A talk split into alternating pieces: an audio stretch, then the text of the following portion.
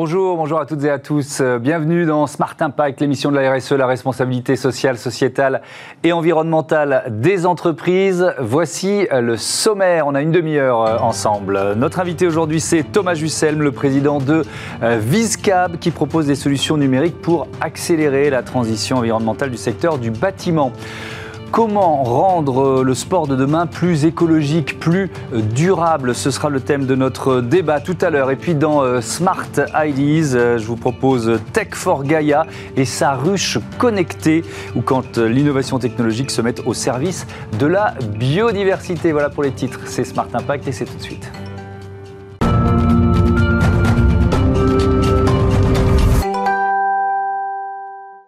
Plus de données, moins de carbone, c'est le leitmotiv de euh, Viscap. Avec nous, son président euh, Thomas Jussel, qui est en visioconférence. Bonjour. En quoi consiste, expliquez-nous, on va poser un peu le décor, en quoi consistent vos solutions de pilotage bas carbone?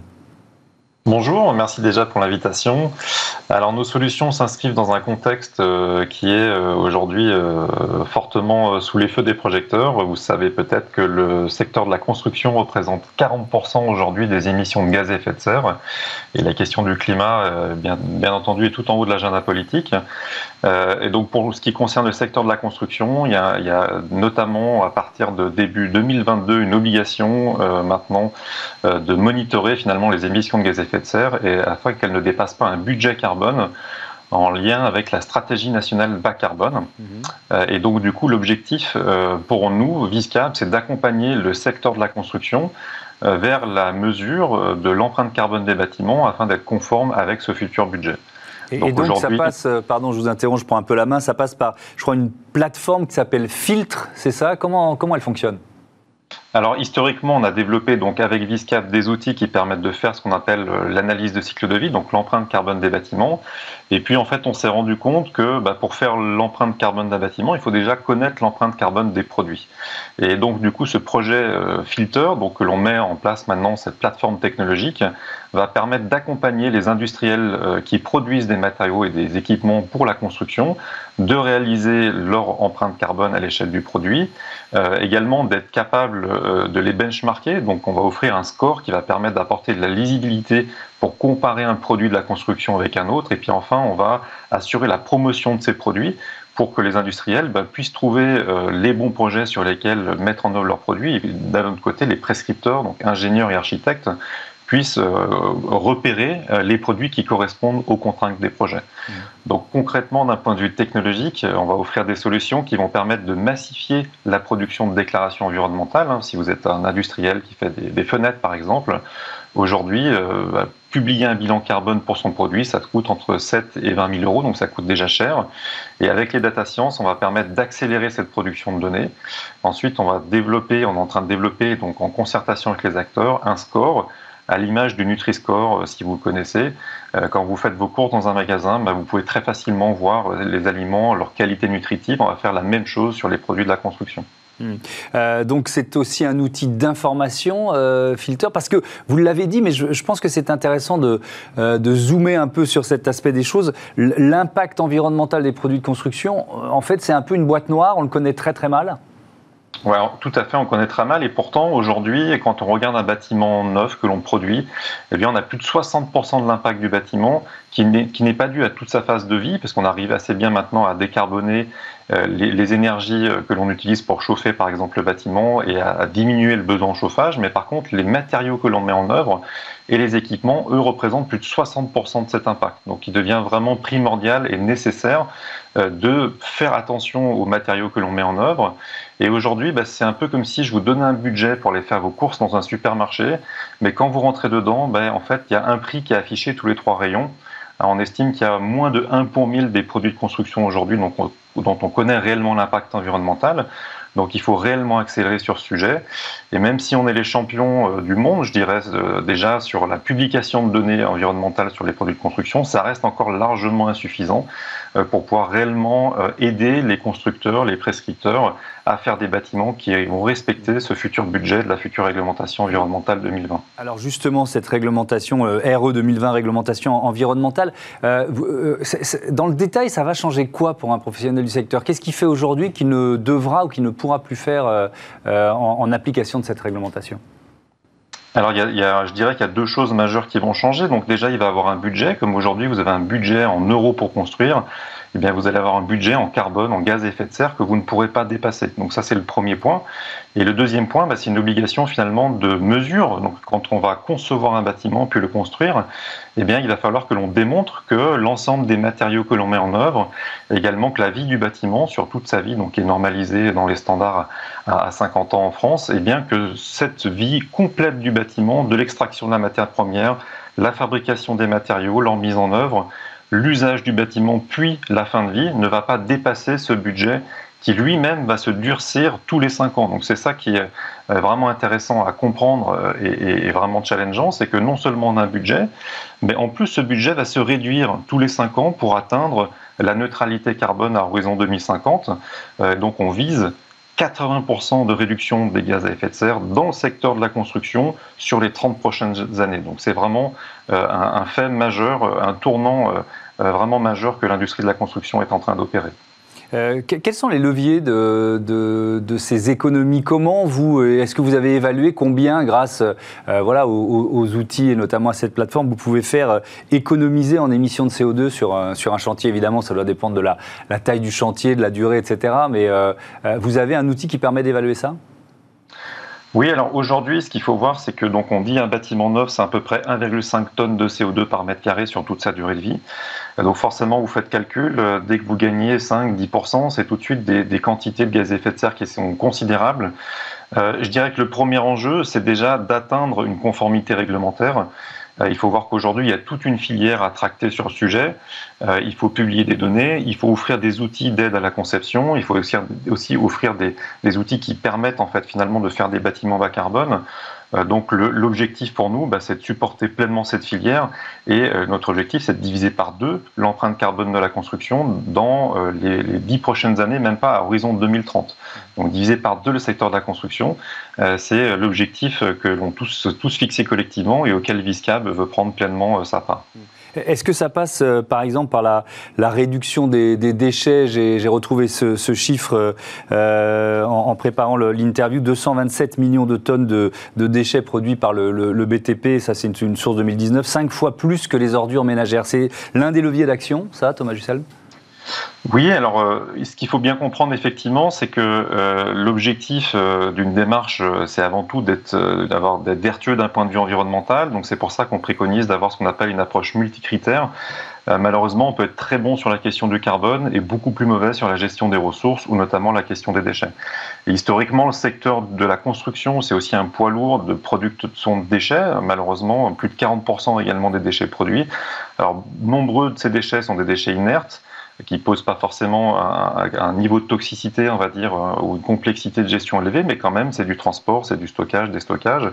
Et donc, l'objectif, effectivement, de nos, euh, de nos travaux, euh, des produits que l'on donne à nos utilisateurs, c'est d'avoir cette approche multicritère. Et dans l'approche multicritère, il y a notamment la gestion des déchets qui est prise en compte, donc, sur tout le cycle de vie des bâtiments. Mais c'est effectivement un des enjeux prioritaires aujourd'hui, aux côtés du carbone, comme sur les questions d'économie circulaire. Mais vous savez, les impacts environnementaux, euh, il y en a des dizaines. Euh, il y a l'eutrophisation, il y a l'acidification, il, y a, il, y a, plein de choses comme ça qu'il faut monitorer. On met beaucoup l'accent aujourd'hui sur la question du climat pour des questions évidentes, parce qu'on est en train de vivre ce changement climatique et parce que c'est euh, au haut de l'affiche d'un point de vue politique. Mais l'objectif, c'est d'être vertueux au global et c'est ce que permet l'analyse de cycle de vie grâce à ces approches multicritères. Alors, on n'a pas de budget encore pour les autres indicateurs, euh, mais ça pourrait euh, fortement le devenir dans les années qui arrivent. Euh, vous venez d'annoncer une levée de fonds d'un million deux cent mille euros auprès de la Banque des Territoires et, du fonds AO PropTech. Comment elle sera ventilée cette somme? Alors aujourd'hui pour nous c'est beaucoup de développement technologique déjà parce qu'on est un acteur unique sur le marché français qui croisent euh, les data science et euh, des compétences en, environnement sur les questions notamment euh, carbone. Il y a très très peu d'acteurs aujourd'hui qui, mêlent ces deux compétences, qui sont des compétences complexes à, acquérir. Et donc aujourd'hui, on développe des outils qui croisent la, transition digitale et la transition environnementale. Donc c'est déjà du développement technologique. Et puis ensuite, évidemment, bah, c'est pousser ces solutions auprès des différents acteurs euh, de l'écosystème de la construction, euh, auprès des architectes, ingénieurs, auprès des industriels notamment. Et donc là, ce sont des ressources dont on a besoin en termes de, de vente, de marketing. Euh, et, et, ça, c'est l'autre partie, on va dire, de, de ce financement. Euh, Aujourd'hui, cette levée de fonds nous permet aussi de commencer à appréhender euh, une expansion internationale qui est la prochaine étape que l'on vise euh, dès 2022, euh, euh, donc l'année prochaine. Merci beaucoup, merci Thomas Jusselma. À bientôt sur Bismart. On passe à notre débat dans ce Smart Impact, débat sur la transition dans le monde du sport.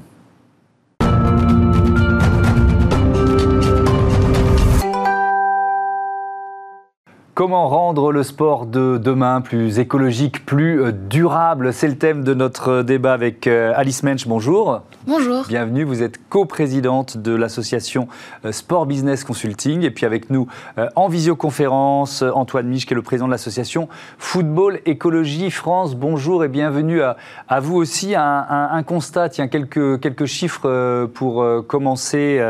La source, c'est Fair Play for Planet, l'entreprise créée par l'ancien rugbyman Julien Pierre qui nous avait donné ces chiffres 2 millions de tonnes de gaz à effet de serre produits lors d'une Coupe du Monde de, euh, football, 10 millions de balles de tennis jetées chaque année en France, 2,5 tonnes de déchets générés par une manifestation sportive qui regroupe 5000 personnes. Voilà, volontairement, j'ai choisi des chiffres qui sont assez euh, variés. Le constat, Alice Mensch, c'est que le sport pollue.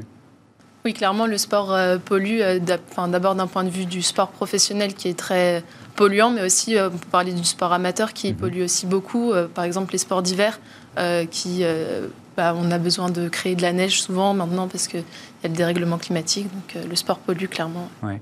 un, euro, comme celui qu'on est en, train de vivre, a donné des chiffres d'une Coupe du Monde de football. Un euro, on peut imaginer que ce soit un peu moins. Et encore, parce que celui-ci se déroule dans 12 pays différents. C'est peut-être une belle idée symbolique pour, marquer l'anniversaire de l'Europe, mais en termes environnemental, c'est assez calamiteux. Oui, c'est calamiteux et encore plus euh, la Coupe du Monde 2022 qui arrive euh, au Qatar où euh, mhm. les 12 stades qui sont créés sont tous climatisés avec, je crois que c'est 35 milliards d'euros de, de, budget pour rien que pour la climatisation des stades. Donc c'est une catastrophe euh, écologique. Alors on va voir quelles solutions sont euh, imaginées par euh, les, professionnels du sport et par vos associations respectives. Antoine Mich, peut-être quelques, quelques conseils. Est-ce que, là j'ai donné quelques chiffres, mais quand on organise un événement sportif, même amateur, qui va réunir plusieurs milliers de personnes, est-ce qu'il y a des moyens de faire baisser assez simplement finalement l'impact environnemental de, de événement alors, oui, euh, effectivement, le comportement de chacun pendant l'événement euh, va beaucoup déterminer de choses en fonction de comment on vient, euh, quels moyens de transport, la question de ses propres déchets sur le, site. Qu'est-ce qu'on mange aussi, évidemment, puisque souvent la, question de la viande a un impact carbone beaucoup plus important que tout ce qui est végétarien. mais c'est vrai que les solutions importantes sont celles en amont de l'événement qui permettent de repenser les achats et la façon de concevoir l'événement lui-même. C'est-à-dire on pouvait rentrer un peu dans le, détail, euh, concevoir les, les, achats, anticiper sur quoi par exemple Alors, bah, pour un événement sportif, on a beaucoup d'équipements, euh, parfois visuels, publicitaires ou autres, le matériel sportif en lui-même, euh, ce qu'on va proposer à la restauration. Et donc, si je prends l'exemple de la restauration, on va plutôt justement être sur des choses locales, en circuit court, peut-être biologiques, qui sont effectivement aussi bah, tout simplement en lien avec l'ensemble de l'événement euh, donc peut-être si un événement est très particulier et lié à un territoire, on va être sur, des, sur de la restauration, comme je disais, très locale. Mais c'est vrai que euh, aussi se pose la, question des, des, stades et de leur gestion. Donc comment on va peut-être rénover un stade de façon écologique au moment où on veut le rénover. Donc on est sur des problématiques euh, d'achat qui peuvent être très concrètes vis-à-vis du consommateur, du client, mais aussi euh, liées à des collectivités ou aux grands acteurs du football qui euh, donnent un petit peu le, cadrage général de certains événements. Oui, parce que vous, votre association, c'est Football Écologie France. Ça veut dire que vous adressez... vous menez quel type d'action, tiens? Est-ce que vous m'avez entendu? Quel type d'action menez-vous? Oui, ça a un petit peu coupé. Quel, quel type d'action? Euh, alors, nous, en fait, euh, on accompagne tous les acteurs du football, mais on s'adapte à eux. Donc, quand il s'agit d'un club amateur ou d'un club professionnel ou d'acteurs du football, on, agit différemment et on propose des choses différentes. En tous les cas, on a mis euh, en œuvre et on fait naître cette notion d'éco-supporterisme. C'est-à-dire que si à un moment donné, on veut vraiment de la transition écologique dans le football et aussi, enfin pour le football, mais aussi pour la société, il faut en donner que des millions de personnes s'y mettent. Et donc le supporter au sens très large, hein, supporter, supportrice, ça peut être un abonné de stade, ça peut être un dirigeant de club, euh, quelqu'un qui effectivement vit le football au quotidien, par exemple, euh, vont se dire je vais être proactif par rapport à ma pratique de ce sport-là, mais aussi je vais être proactif quand le club ou un événement va me proposer d'agir en lien avec la transition écologique. Donc, ce qu'on propose, c'est cette notion d'éco-supporterisme on va essayer de l'incarner au quotidien à travers des outils, des événements et notamment l'évolution des clubs de football, que ce soit un petit club amateur ou un grand club professionnel ou une fédération. Mmh. Euh, Alice Mensch, vous organisez avec votre association le Sport Business Challenge. C'est quoi? Euh, le Sport Business Challenge, c'est un concours euh, d'innovation sportive qui est destiné aux étudiants de France. Et donc l'année dernière, donc l'édition qui vient de s'achever, l'édition 2021, on avait pour thème comment rendre le sport de demain plus durable. Donc mmh. les étudiants devaient proposer une solution innovante pour rendre le sport de demain plus durable. Après, on a reçu des, des sujets, des projets euh, assez divers, donc à la fois sur euh, le, enfin, le sport, l'écologie, mais aussi on a eu beaucoup de projets euh, RSE, plus avec l'insertion des professionnels sportifs ou, ou encore l'insertion des, des, personnes handicapées dans, bah, dans le sport, dans le monde du sport. Qui, l'a c'est il y a un lauréat ou une lauréate qui l'a emporté cette ah année? Oui. Alors cette année, c'est Sandra Belkessam qui a gagné avec son projet My Job Teammates. Donc elle propose de euh, euh, Enfin, c'est un projet de réinsertion des sportifs euh, professionnels, enfin des sportifs pour l'après-carrière notamment. Mhm. Après, je ne peux pas rentrer beaucoup plus en détail parce que pour une question de propriété intellectuelle, mais D'accord, mais en même temps, si elle a remporté le concours, c'est un peu dommage. Il y a, d'autres bonnes pratiques, d'autres innovations euh, qui ont été euh, partagées lors, de ce challenge? On a eu euh, des, idées de, de, salles de sport plus économes en énergie, avec la réutilisation des, énergies produites par le corps humain. On a eu des projets de réinsertion du coup des personnes handicapées dans la société pour qu'ils puissent bah, avoir accès au sport parce que c'est quelque chose qui ils n'ont pas forcément beaucoup accès, puisque c'est encore euh, très euh, bah, encore fermé pour eux ce, domaine. Euh, voilà, entre autres. Hmm. Antoine Mich, est-ce que dans, quand, vous allez au-devant de vos interlocuteurs, vous sentez encore des réticences ou alors finalement le, discours que vous portez maintenant, il, est reçu assez, assez généralement positivement dans les clubs, quels qu'ils soient, amateurs ou professionnels? Alors, on est, on très bien accueillis, euh, les gens sont réceptifs et je pense que la période qu'on vient de vivre depuis un an et demi a fait beaucoup réfléchir sur des sujets euh, euh, profonds, hein, aussi sur les modèles économiques, les grands acteurs du football. Et donc, beaucoup plus se posent des questions en lien avec la transition écologique et solidaire. Et après, c'est comment ces éléments-là rentrent dans la stratégie, par exemple, d'un club ou d'une fédération. Donc là, c'est peut-être plus compliqué et ça met plus de temps. Mais en tout cas, tous les acteurs s'y mettent et aujourd'hui, euh, bah, Football Écologie France, par exemple, est sursollicité par, par des clubs ou autres pour justement être accompagné sur ça. Parce qu'il euh, faut bien comprendre que euh, le football était peut-être le sport peut-être le moins réceptif il y a encore quelques années. Et donc, on a toute une phase de sensibilisation et de compréhension du sujet. Que veut dire l'écologie dans le football, par exemple? Donc, ne serait-ce que ça, ça peut paraître basique. Et donc c'est pour ça qu'aussi on propose des temps de sensibilisation et d'activation de ces acteurs-là pour qu'ils comprennent déjà très bien le sujet et qu'ensuite leurs actions soient pertinentes.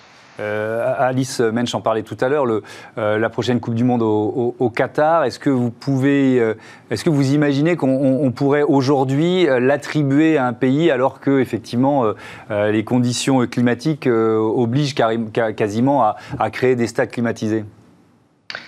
Alors c'est vrai que là on est sur la, question un peu du cahier des charges. Euh, de départ. Donc quand euh, on souhaite allouer un événement, euh, il faut réfléchir sur vraiment quel va être l'impact déjà futur de l'événement en fonction de sa configuration.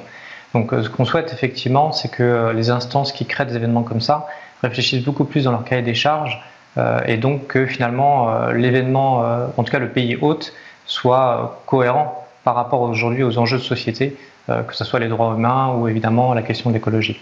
Je, repose la question, elle n'était peut-être pas très bien formulée, mais est-ce que vous pensez qu'aujourd'hui, on pourrait attribuer la Coupe du Monde au Qatar avec euh, euh, cette prise de conscience euh, et, ce mouvement plus fort, notamment pour un sport durable?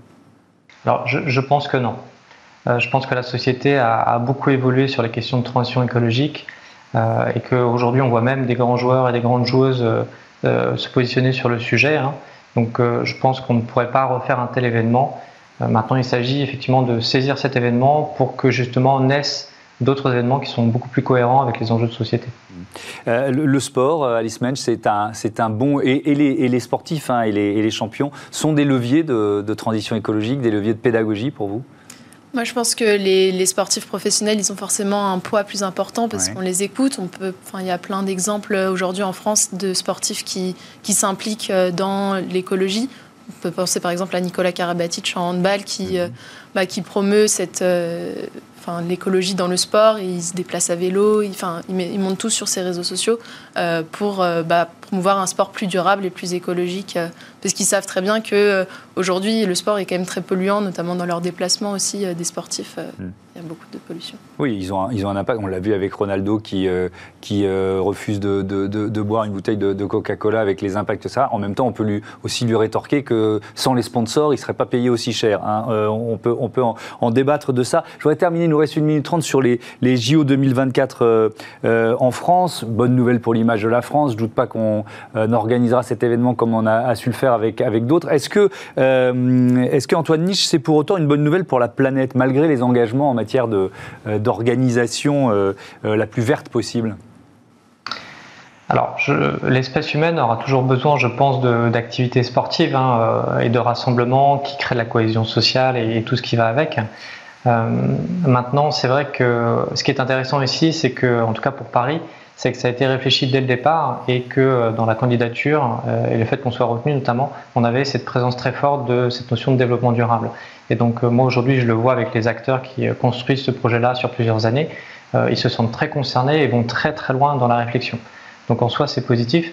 Maintenant évidemment il faudra aussi réfléchir à la question des transports des supporters, des fans, etc. Et donc on peut réfléchir sur l'amont des choses, mais le jour J aussi, il faudra trouver des solutions pour que ce soit un impact carbone et écologique au sens global beaucoup moins important que les précédentes éditions. Merci beaucoup, merci à, tous les deux. Euh, on passe à Smart Ideas tout de suite. Euh, innovation et biodiversité. Smart Ideas avec BNP Paribas. Découvrez des entreprises à impact positif.